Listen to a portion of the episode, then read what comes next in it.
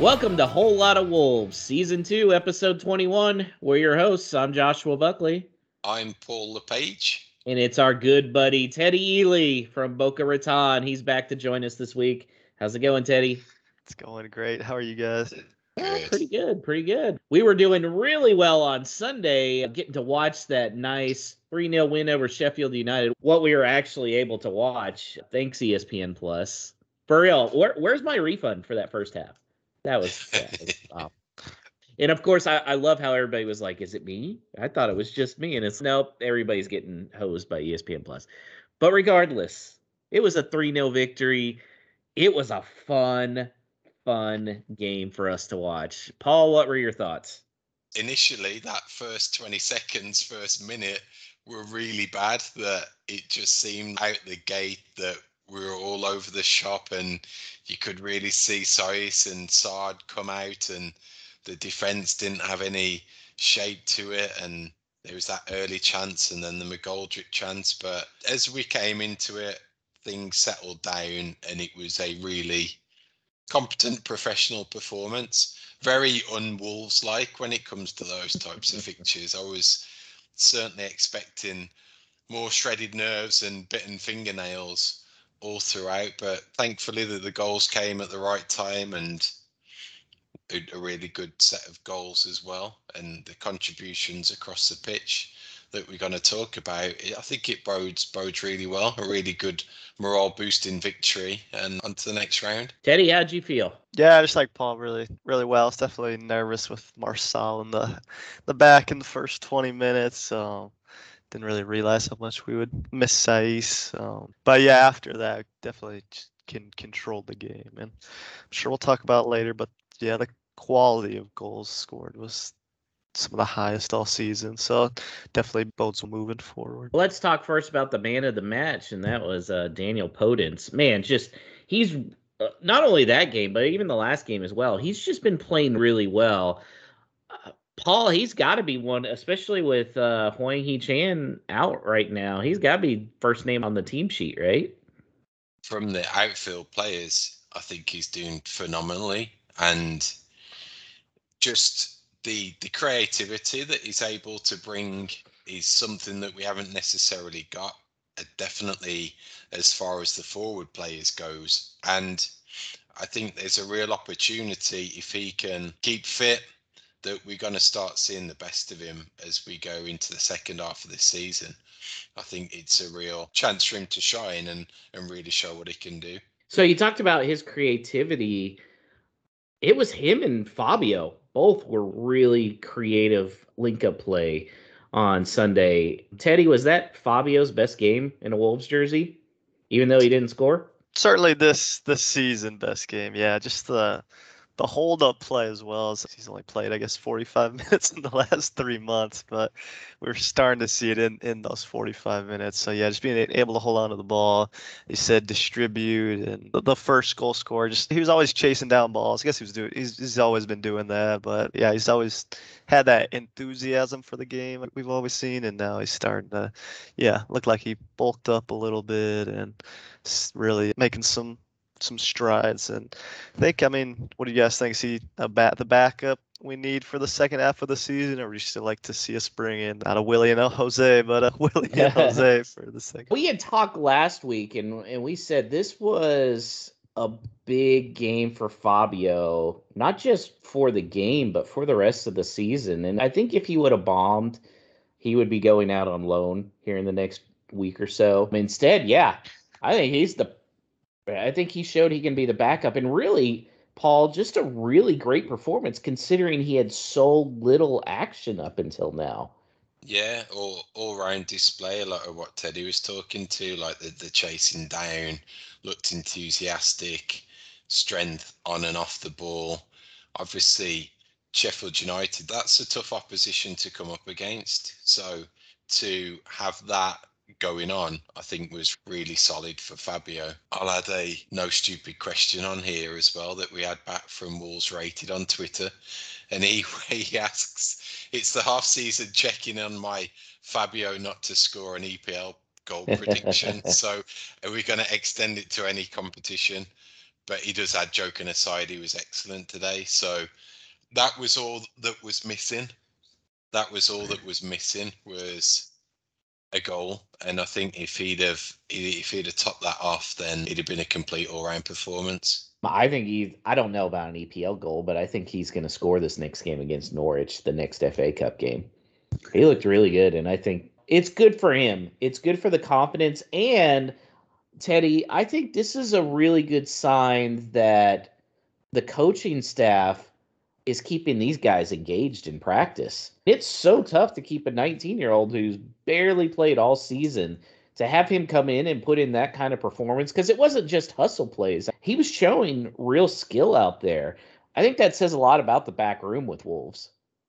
Yeah, if you listen to Bruno's, I guess, post-match press conference, he says uh, Luis Nascimento, also his brother, has really been working hard with the Fabio, and that he's like a father figure to him. He said, as he was also working with him at, I think Porto, I think, beforehand. And yeah, basically played a key role in his development up until this point. And uh, yeah, it would be difficult being 19, moving to a new country for a lot of money, and not having played it all pretty much all, all season. But yeah, as, as he said, definitely speaks to the the coaching staff to be able to motivate him and keep him in shape, show him that there is a, a plan for him to get into the first team as long as he keeps on working hard. And, and, to be fair, I think we can all see the improvement compared to last year. So yeah, I'm excited for him moving forward and hope he gets a few more chances as Raul definitely.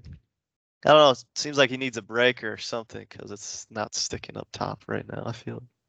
I think what really will have boosted Fabio as well was the ovation that he got when he came off. So you really mm-hmm. heard it through the TV that all the the stands were giving him a great send off. So that will have been appreciated, I'm sure. And it's good for the Wolves fans, certainly in attendance, to see that the effort that went in, and that's what they rewarded him with that type of ovation when he was substituted. So I think that will be a boost to him as well. And let's talk about the second goal there. And man, what a perfect wingback goal. First, the pass by Podence to get it to Aït-Nouri was just spectacular. And then I didn't know what Aït-Nouri was thinking with the pass, like what his goal was, but it was very clearly get completely over the face of the goal and find Semedo who drilled it home. Man, that is what we've been missing, Paul. Exactly, exactly. I think what not necessarily surprised me. It showed a different element of the game that Aït-Nouri actually put some afterburners on, and he has got some hmm. pace. Up to this point, we've seen him often close control and dribbling, and he can't see how quick he is. But that opportunity that he was put in for, I thought he was going to get caught, but he actually kicked on, and it was his pace that created the space. So that was fantastic. And just for Mark Semedo to be side by side and, and be there to to really finish an easy chance in the end, thanks to the creation. That's what we've been crying out for the past 18 months. So is it finally coming into fruition? That was from really from Semedo back to Sá and how it built from the back and then Podence's through ball. This is Bruno ball 101. So more mm-hmm. of that, please. I don't know whether you saw the the little video that the Wolves put out today when they've made it a retro video game style, which just looks amazing. And it was, yeah. I think, perfect to what Bruno said that he used to play on his Spectrum or something. So he knew all about the FA Cup from probably yeah. the late 80s, early 90s playing video games. And I thought that was a nice touch to, to all of that. So, yeah, that's definitely one you'd save and play back to watch a game for sure. Yeah, I've been, uh, as Paul said, literally crying out for a goal like that for, yeah, eight, 18 months now. Just Podence coming in, he, he draws the center back in, and then Aït-Nouri just has a one-on-one battle, just completely burns his opponent with pace. It, it, yeah, and then wing back to wing back too is, is yeah, just a perfect goal. Nothing that we had seen from either of those players beforehand. We both I knew that they could do it, but I, mm-hmm. I think the instructions have been don't push that far up because um, it would leave the back exposed. But before we need to score more goals in the second half of yeah. the season. And uh, yeah, I think we'll have to take some more risks. Whether that means Neves just dropping back for, for a little bit to play to make it a four at the back, as maybe like a Chelsea does or something. Or yeah, yeah, we need to get the wingbacks forward more, and they need to be contributing, or else we're really going to struggle the second half. So yeah, that's definitely optimistic and yeah. I think you talked talk to it exactly that it's no coincidence that an extra body in the box, be it Semedo or whoever, pops up with the goal. It's not rocket science, is it? Put the delivery in and have someone there, then you, you, you're going to get those chances. So it's whether more can be crafted at the same time as maintaining this super stability that we've got defensively. Obviously, there's a fine balance, but yeah, that, I think that's what the overriding goal is to keep things steady. But if an opportunity presents itself like that, then we go in and take it. So I'd say, and you guys alluded to it early, about the only negative you could say was those first 20 minutes, the defense looked shaky. Really, we're having a hard time keeping their shape. We're disorganized. And that obviously goes back to Saïss being out. I think we're definitely seeing how important he is. So Marçal played the first half. Eh, he did okay. Dendoncker came in the second half and they moved Kilman over to the left side after that. I know, Paul, you're worried about a Marçal injury for the change. I kind of think that was the plan all along, though, is Bruno was hoping that this would be a fairly comfortable win, which it turned out to be. And he needs to see before this weekend who's going to be his back three, who's replacing Saïss. So I think he wanted to see a half from Marçal and Dendoncker. What are your feelings? For, for me, the reason why I'm probably keen on Marçal out of both of those two is that it minimises disruption because if Dendoncker comes in, then he has to play on the right, so that forces Kilman to shift if Marçal comes in, he can take that left spot, keep keep Kilman where he is on the right, because not only have we got that adjustment to make, we've got Aït-Nouri coming in. So there's moving parts, which there hasn't been for some time. So I'm I'm thinking that he'd like to keep things pretty stable. So if you could swap apples to apples as far as and Marçal goes, I think that's what he would stretch to. But it, it may highlight the job Kilman can do if all of a sudden he can flip to the opposite side and still maintain his high level of performance.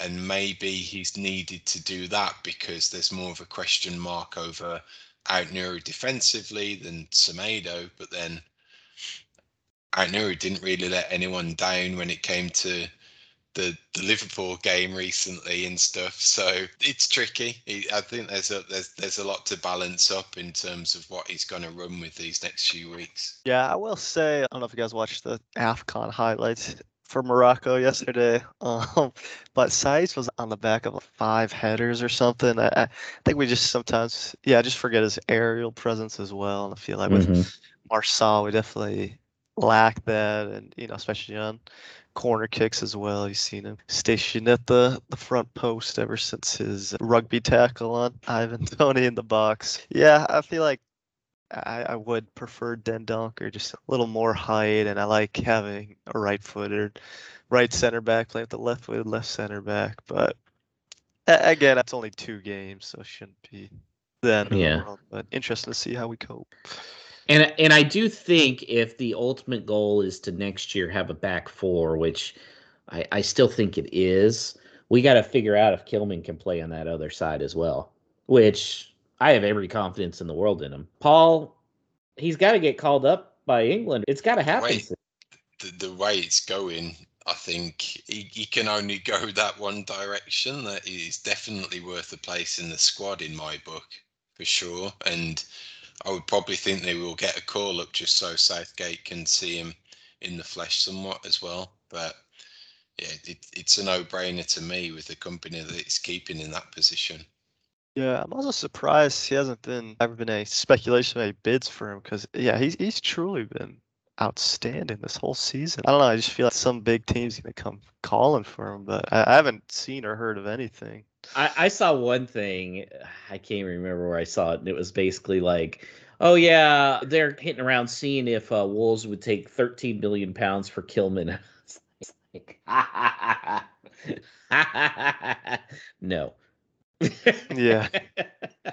13 million maybe for his weak foot. Yeah, he, he's been so good. So, guys, I, I was really happy just to see the lineup that was thrown out there. It's very clear that what Bruno said going in that he wants to win trophies at Wolves, and this is an opportunity for a trophy, and he was going to take it seriously. I think that lineup definitely showed that. And we got a favorable draw here in the fourth round, a home game against uh, Norwich. As far as the different opponents we could have gotten, that was one of the better draws. Yeah, I think you you avoid the big clubs at this stage.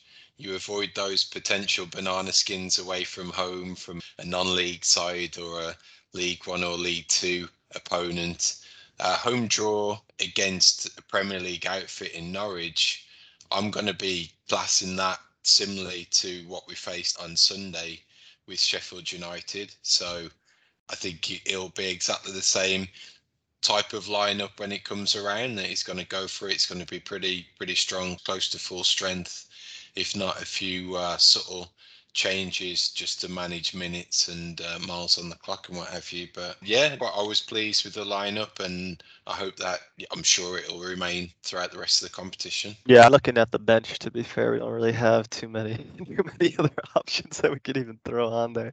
But yeah, let's just see if Jordan plays any any part over the next couple games, or if he goes out on loan and kind of what we do with Sanderson and Giles now that they're back. But yeah, it was a pretty strong lineup. So I saw this on Twitter and I thought this was very interesting. Some people have been throwing back in Jeff Shi's face that, hell, you said you wanted Wolves to be the next Man City, right? Let's go over here once Man City got promoted back to the Premier League. First first season, Man City was eighth, Wolves were seventh. Next year, Man City was 16th, Wolves were seventh. Next year, Man City was 15th, Wolves were 13th. The fourth season, Man City was 14th. Wolves were are currently eighth. Paul, I mean, but what, when did they get the taken track? over by the ownership group? I think is the key part there. What was it at the end? The last was it at the beginning season? I, I don't think it was, but I can't remember. I do know they went ninth, tenth, and then fifth, and then haven't finished worse than third since then. Teddy is very obviously skeptical that Paul. And even though we're talking a, a, relatively short time ago, that was night and day finances wise to what we face with at the moment. You, you, it's very difficult to do a Manchester City. Be interesting to see the model that Newcastle deploy if that works. Yeah, I I think with all of this, what goes on when it comes to investment, what goes on when it comes to transfer windows, I bet you Jeff wishes he could go back in time and just tweet that expectations down just slightly. If he'd have said something along the lines of, "Oh, I want to be competing in and in or around Europe for the next so many seasons that we've been in and around Europe for the recent seasons, everyone would have been going, "Oh, okay, yeah, that that seems about right." He he set the bar extremely high, and who knows the factors that are going on that's going to influence that. But if you could do a, if you could have a redo, I think that's what he'd do.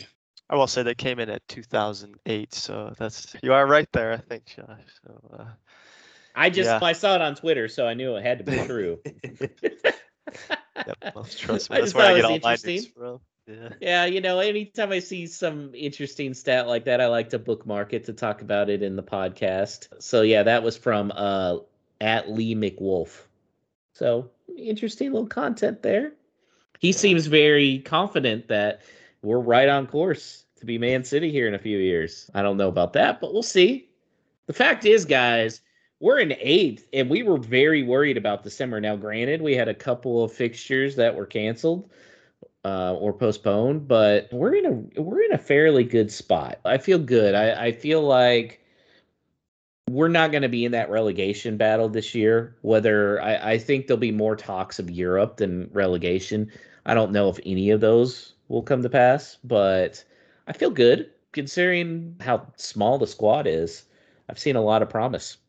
Yeah. Also, we didn't even know what Bruno was going to be like coming Uh-huh. in. I think definitely exceeded my my expectation of of him at least. I think we've got a great up and coming coach on our hands. Oh, I completely agree. I like how passionate he gets with the fans too. I know Nuno would do that as well, but you see a lot of these managers that don't. And Bruno is very interactive with the fans and also with the media. You can tell the media loves him.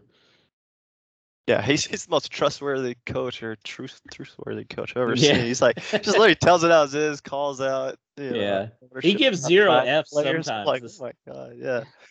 Especially when he's talking about the transfer window. He's like, I'm just gonna tell you how I feel.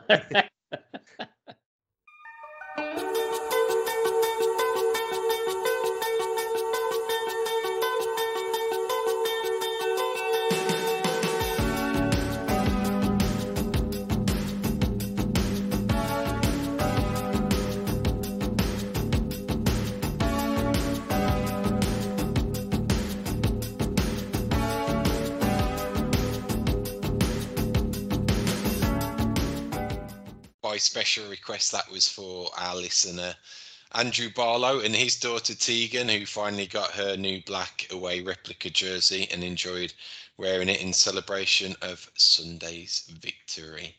Woohoo! So we're back at it in the EPL this weekend with Southampton coming to Molineux for a 9 a.m. Central kickoff on Saturday morning. That's 10 a.m. Eastern. And to help us do our homework on the opponents, we're delighted to bring in Saints fan Tim Bizance, who previews the teams and does injury reports weekly on the In That Number podcast. And that's at Number Podcast on Twitter and In That Number Podcast on Instagram. How's it going, Tim? Hey, thanks for having me, guys. I appreciate it. You are talking to probably the, a fan who's at the happiest time of the season today. Didn't you catch the the game earlier? They we just beat up on Brentford 4-1. Highest we've been in the table all season long and it's a complete shock to us because we and like many of us who were not expecting at least to be anywhere near that high on the table. Except for last year at the beginning of the season. Uh, yeah, our literally our calendar year of 2020 was amazing. It was absolutely fantastic. I think it's somewhere around fifth or sixth in the total Premier League for the for that specific calendar year. Ultimately, uh, we didn't expect to be anywhere near this. 2021 was a complete wash. I'm surprised that we're not as worse as we are off, but thankfully that was a great win and feeling pretty good about things. So we won 1 0 away when these teams first met in September. How has Southampton's season fluctuated since then? Overall leading up to today's uh, today's game everything's been pretty lackluster to us. So now while we beat up on a just a newly promoted side it's that's one thing. It's another thing to be feeling good about where we're at and we're actually legitimately thinking that we are better than three other teams in the league and that's what we were fighting against. So a lot of us are predicting anywhere between a 13th to 18th finish, and hopefully that's not going to be that 18th slot. But we truly feel that either not necessarily Newcastle, depending on who they sign, but Norwich, Burnley, and then potentially Watford there are going to be those three that are going to go down. And we feel that we could be better than them alongside even Newcastle to get that security and that safety bet. Burnley appears to be waving the white flag already. Yeah, it's a relegation clause for Chris Wood. If that's the case, 25 million and who knows? Maxwell Cornet is not going to be sitting pretty pretty over there after one year. But overall, we've been biting our nails for the last few for the majority of the season so far. Uh, the only promising thing though recently with the new ownership group really happy for to see them come in. There's some cautious optimism on our end, specifically because of Rasmus Ankersen, who is previously the Brentford mainstay, the guy who brought them from League One all the way to the Premier League now. He's in there. He's involved with a Serbian billionaire, which you never know what's going to happen with a Balkans based billionaire. But overall, there's, like I said, cautious optimism. We're feeling all right. But that Wolves game, you're the only team that we've lost to at home all season long. So to, to take that away from it is uh, we're happy to give Raul Jimenez the charity that he needed to get back into things. but beyond that, yeah, just a lot. It's all over the place. But we're really feeling actually positive for the first time in a long time. So, based on that positivity and, and today's victory, which players or positional groups are in form and likely to pose a particular challenge to us on Saturday, especially seems you'll be playing away from home. Absolutely. So you're uh, looking at the three different thresholds. You've got attacking or midfield and then the defense.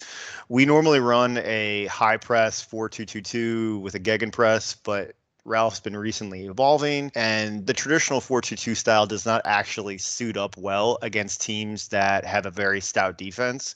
With your back three that you have with Coady Kilman and Saiss back there, doing really well, and not this week. Saiss is off, and he's blessing the rains down Oh. in Africa. Morocco. Okay. Mm-hmm.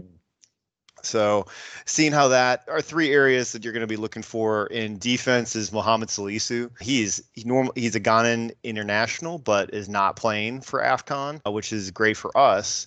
And he's been completely he's he takes people out to the cleaners. He cleans things up. He's a janitor. He's just back there sweeping everything that you possibly can. Tons of interceptions no nonsense kind of center back, just throwing himself around and not afraid to block any shots that come his way. Secondly, is you got to watch out for James Ward Prowse.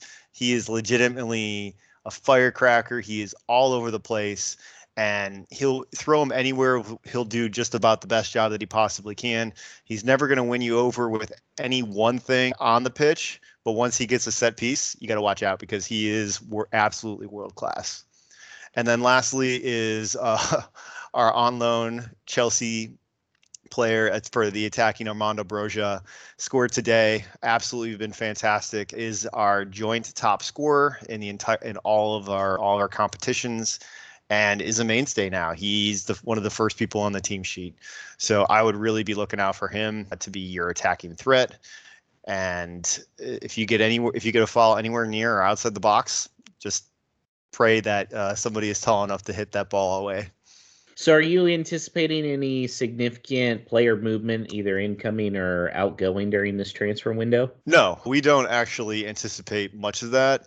Uh, there's this concept called the Southampton way, and this comes back from like the 2011, 2012, 2013, 2014 years where they would sign younger players, develop them, and sell them on for higher for higher prices. We are getting back into that. We saw that over this past year, where we signed Thierry Small and then T- Tino Livramento are two of our guys for the future and we could see a signing for a youth player or a signing with a sign and then they loan him back for the next six months. Otherwise, the only thing we might think of is a pre-contract for a goalkeeper.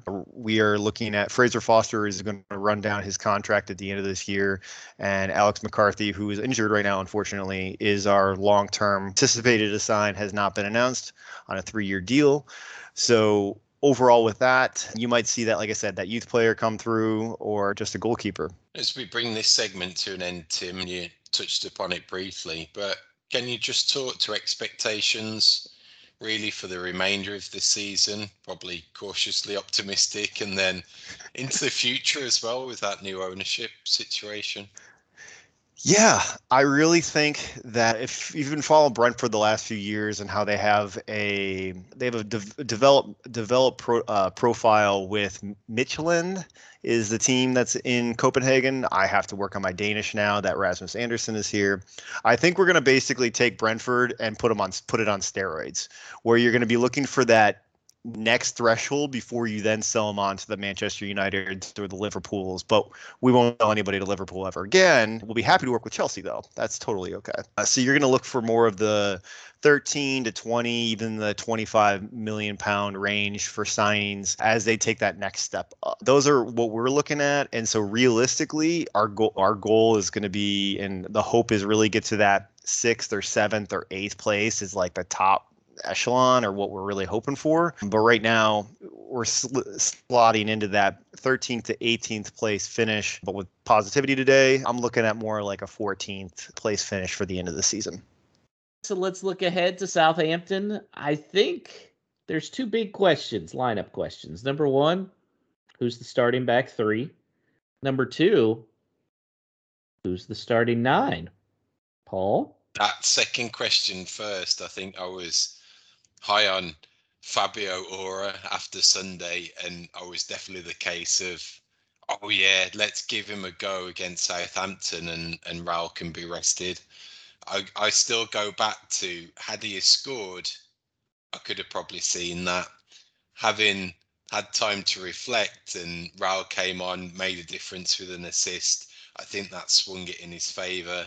And even more so as the week's gone on, I keep on seeing his goal against Southampton from earlier on in the season and thinking it's too much of a sweeping change at this stage for that call to be made. I think what we now know is that 60 minutes in, if it's not working, then that's when Fabio's opportunities to to come in. I think I've tempered my expectations somewhat that I'd rather say that's going to happen rather than a sweeping change that Fabio becomes the starter. I agree. How about you, Teddy? Yeah, I think I think Raul should should start this one. I do think it's going to be interesting once it gets a little, and some of these games start being rescheduled, little fixture congestion. At that point, I could see Fabio getting a start over Raul just because you don't you can keep him a little rested or even like you said 60 minutes or in Bruno's case 75 minutes making a change. How about that back 3 assuming everyone's healthy which we don't know but assuming Marçal's healthy who starts? Is it going to be Dendoncker or Marçal or do we just say screw it we're going back 4 I think you guys have convinced me now that it should be Dendoncker based on that height issue. That if those balls are coming over, it's one thing to to miss Saiss the balls on the ground, but as Teddy mentioned, being able to defend those high balls as well is crucial. And Dendoncker gives us a better option to do that defensively. My only worry there is the ability that it gives us further up the pitch to make a change? And is this where we, we genuinely are stretched and we do see a Luke Cundle for a Moutinho at some point? So that's my only reservation as far as the back line goes is how it impacts the other the other positional groups. Yeah, that's why I'm just curious to see if Jordao would be mm-hmm. in any part of the first team picture if he gets sent because he, he would be even just for 10 minutes at the end of the game if he can hold his hold his own. That's good rest for Neves or Moutinho. Yeah. So yeah, just like Kilman really solved a lot of issues for the back line early this year. I feel like Jordao would solve so many issues in the midfield, but I, we don't know what he has. Yeah, I mean, exactly. it seems like anytime he's ready to come into the game, there's never a break in play. So the dude's just he's the perfect uh, fourth fourth ref out there. but you never know. He gets his chance. So we think the wingback's gonna be the same, Adama and Podence too. I, I don't think Adama's gonna start, and I think that it was telling on Sunday that he did and the club made him cup tied, given that all the speculations going on. Plus, it was an opportunity where he could have shone and and really stood out, and he didn't really grab it. And you can read body language, you can look at comments about his performance and and think pretty negatively off a Sunday. So I'd probably see him from the bench, and luckily, I think a home game probably suits Trincao more. So if you've got some dynamism between Podence, certainly with the form that he's in, and if Raul can turn it up a notch, gives Trincao a little bit more license that not everything has to come through him. He can look and try and carve his own niche as, as far as that forward three goes. So let's talk predictions then. They broke through finally had uh, more than one goal. Do you think it continues, Paul? I do. I'm super positive, Paul, this week. I'm going 3 1. What? Paul, are you drinking leftover eggnog? How about you, Teddy? Yeah, again, Sheffield is in the championship, and we're playing two other backup center backs. Yeah, I got a one-one here. I think just the defense, the, the changes we have, and Ward Prowse is, yeah, just he, can always come up with a goal, and Broja's looked really good actually. For a, I think he's a teenager, so yeah, I think one-one seems seems about right. I think I'm gonna go with Teddy here. I think one-one sounds pretty realistic there. Hoping for three one though, you know. Hoping for three one. Yeah. Rooting, rooting for three.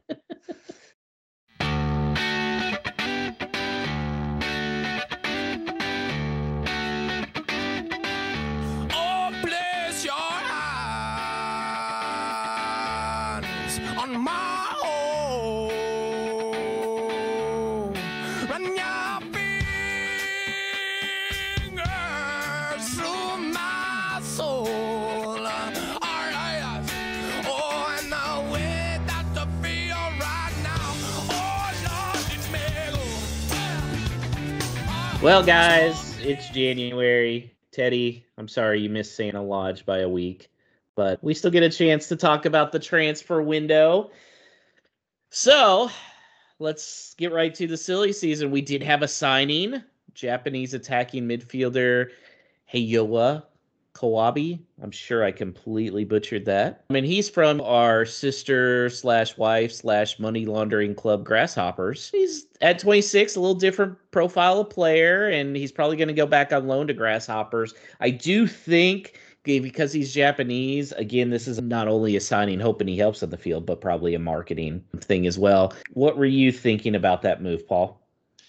Firstly, how out the blue it came that it was the initial reports that Toti Gomes was coming back, so Lage could have a look at him while the Swiss league's on break for the winter, and then it was reported that Kawabe was here as well, and whether that was just a look see.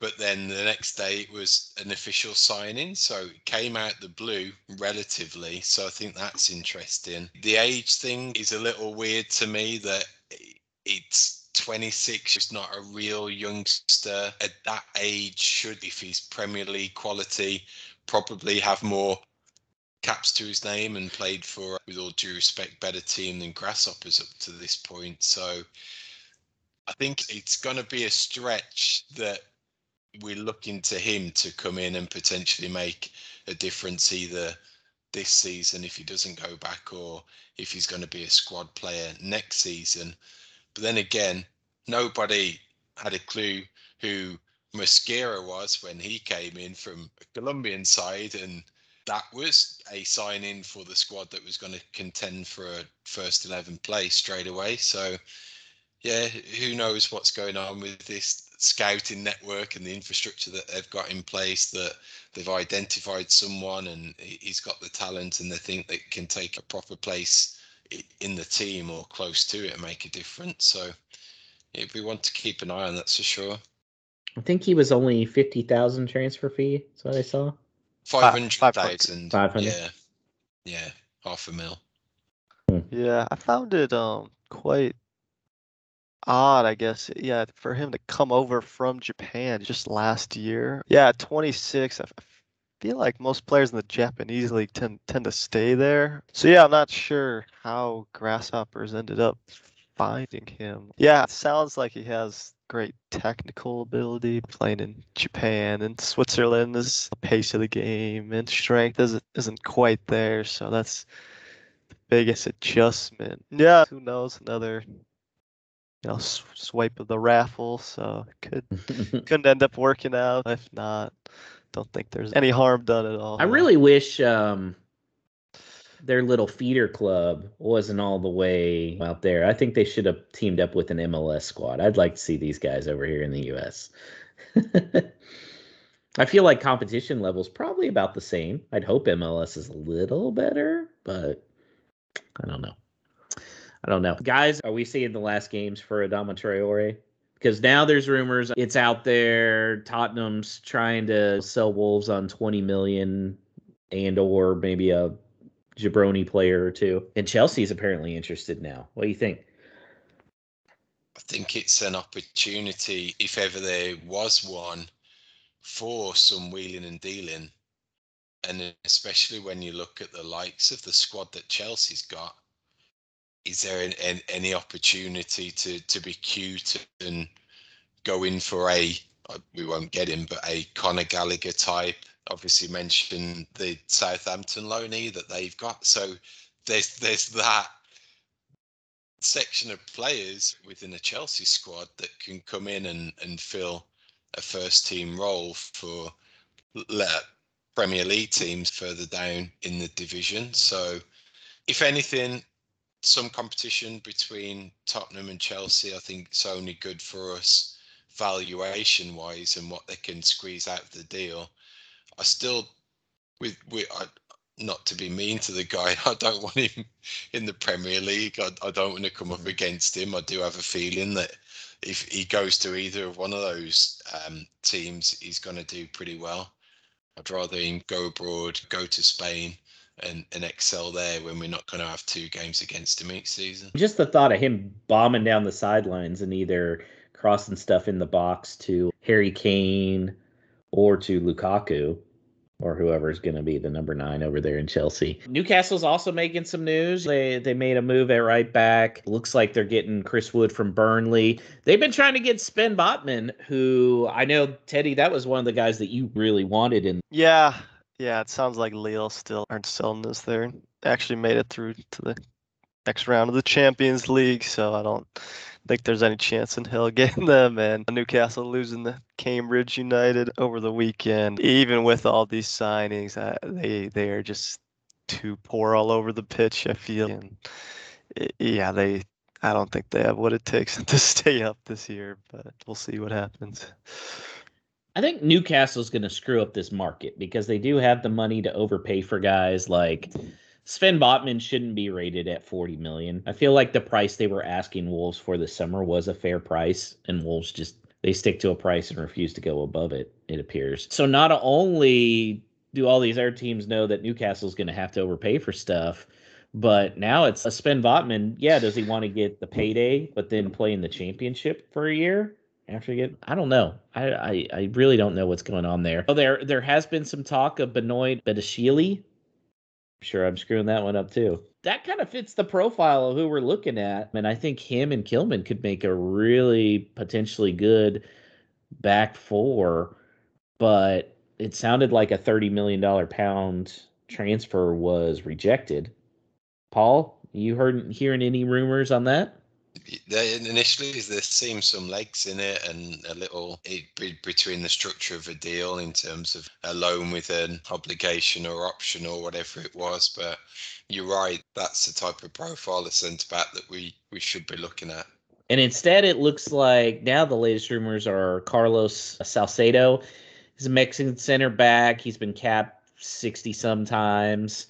Um, but he's a little bit older, never really stood out that much. He does have national team experience. Obviously, we've had sec- uh, success with Raul, and I'm sure Raul's probably vouching for him there. Do you think that's somebody, Teddy, who would be a good addition, or is it kind of like just adding somebody to add somebody?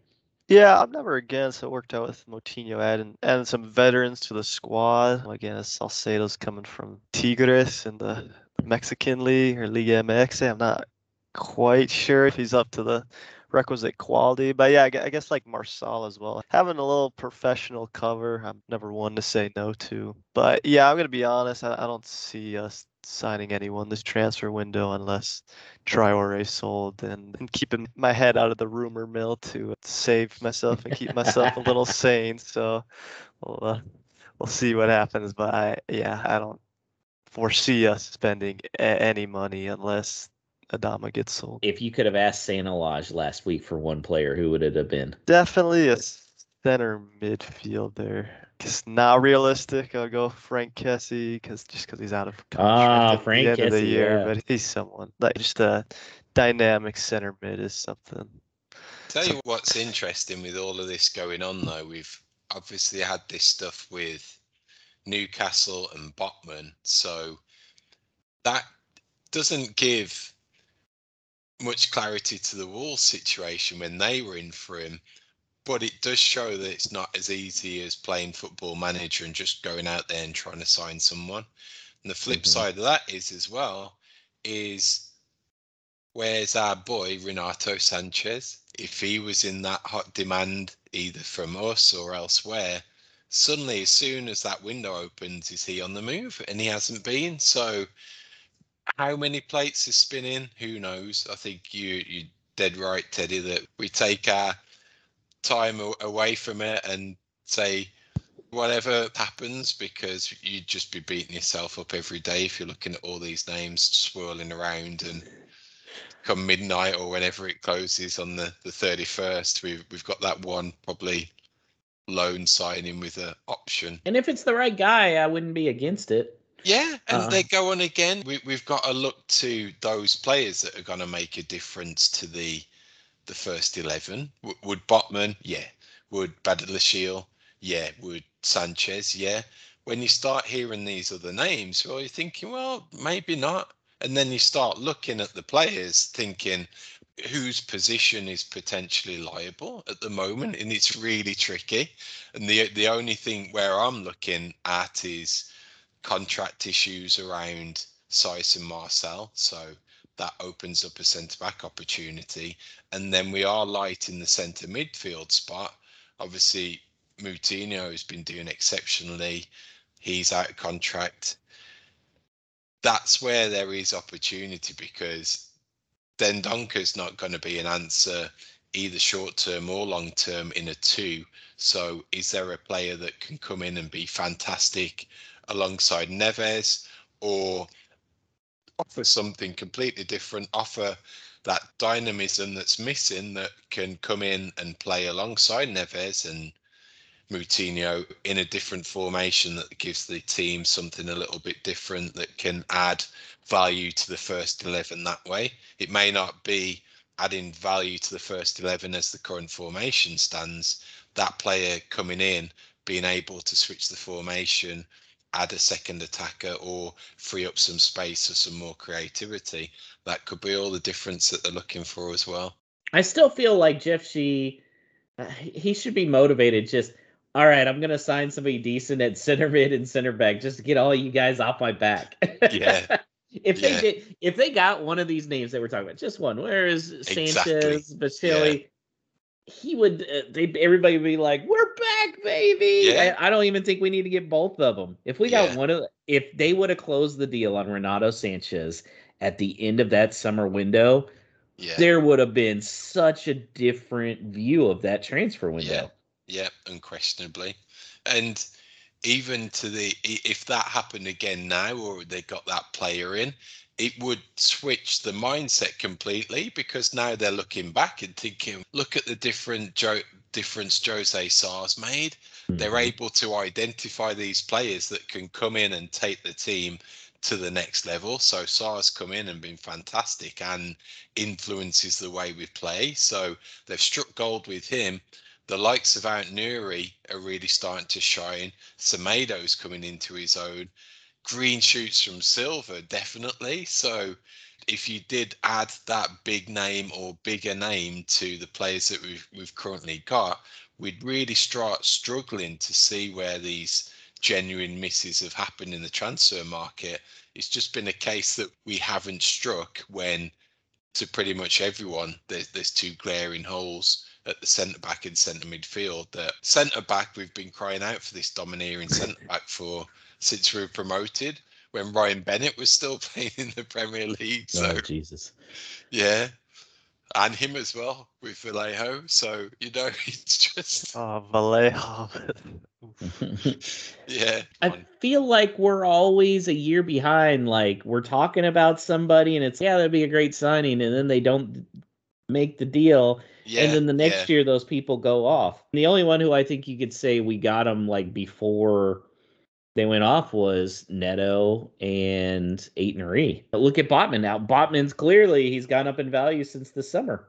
Yeah, it, like know? the Aït-Nouri example, just as we were about to sign him, all of a sudden that PSG interest got Mhm. turned up. So it's obviously there. These players are being scouted by us and multiple teams. So there is such an often pressing and urgent need to to strike a little early and take a gamble, hope it comes off. Probably Botman's out of our price range now, even though he really shouldn't be.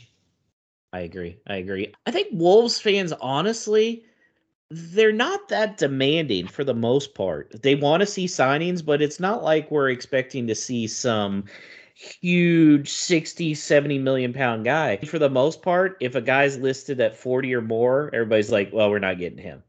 and just moving on. I, I feel like they just they were told, "Hey, we're going to spend money, we're going to compete." So in that mind, okay, I think we're uh, set with we're not going to spend the money as Big Six, but if we could be spending the money like a West Ham or even like a Villa, and I know Villa got those funds from selling Grealish, but that's all we want. That's all we want to j- just show like you're making those opportunities and not everything it's almost like that guy in your fantasy football league. This is American football folk. That guy who he never does trades unless he feels like he's getting by far the better trade. That's what I feel Jeff Shi is sometimes. So I'm not gonna buy him unless I know for sure I'm getting the better end of the deal, and that's just not how it works. You like that analogy, Paul? Do you play Yeah. fantasy football, Paul? No, he, he, but both. I'm like a recovering fantasy sports alcoholic that I just fall into this horrible trap of getting way too consumed in it all with both sizes of football as well. So I just don't, I don't partake anymore. Take for my sanity and my livelihood and a stable family. It's just like, and to be honest, I don't like players on my team that maybe impact the Wolves. so I don't want to play players that might score thinking, oh, we've just let one in. Yet that's got me three points or whatever. But I, I always like the scouting element about it that you did. I had a much better understanding of squads and injuries and, and all of that when I was more active. But yeah. Teddy, I bet you're a fantasy guy, aren't you? Yeah, I, not as much football these days, but yeah, and on the FPL, I've been big on the the grind this season. So yeah, definitely learned some random players you weren't sure were part of Premier League squads that are Uh, getting 90 minutes a game. So yeah, I still always have to go back to my my uh old school fantasy baseball. That's why I yeah, that's my class. Yeah, Yep, yep. if you got So- good leagues, Josh, I'm I'm looking for one for this. Well, you years. if you come to my league, it's tough, man. We started it 2003 and I've won six titles and finished at least third place nine times. So is it is it a dynasty league or just, just yeah, yeah, we keep five guys. So yep. So Nice. Let, let me know. I will. Maybe may oh Paul, I'm getting an idea. Whole lot of Wolves fantasy league. Paul's like, no. go and go knock yourself out, Josh. Winner gets a wrestling belt. oh yes. Yes, definitely. And that brings this week's show to an end. Please continue to do what you can in terms of liking, subscribing, reviewing Whole Lot of Wolves on the podcast platform you find yourself listening to us on right now. Between games, we're active on Twitter and Facebook. So send your no stupid questions in each week via those channels or on email, which is hello at wholelotofwolves.com. We're rated five out of five on Spotify, but I think that was just down to my single rating. So if you're a listener on that platform, then please do the same. it certainly helps with our exposure and getting the podcast out there. So we are back next week to review Saturday's game and then preview a potential tricky little trip away to Brentford. So in the meantime, up the mighty Wolves.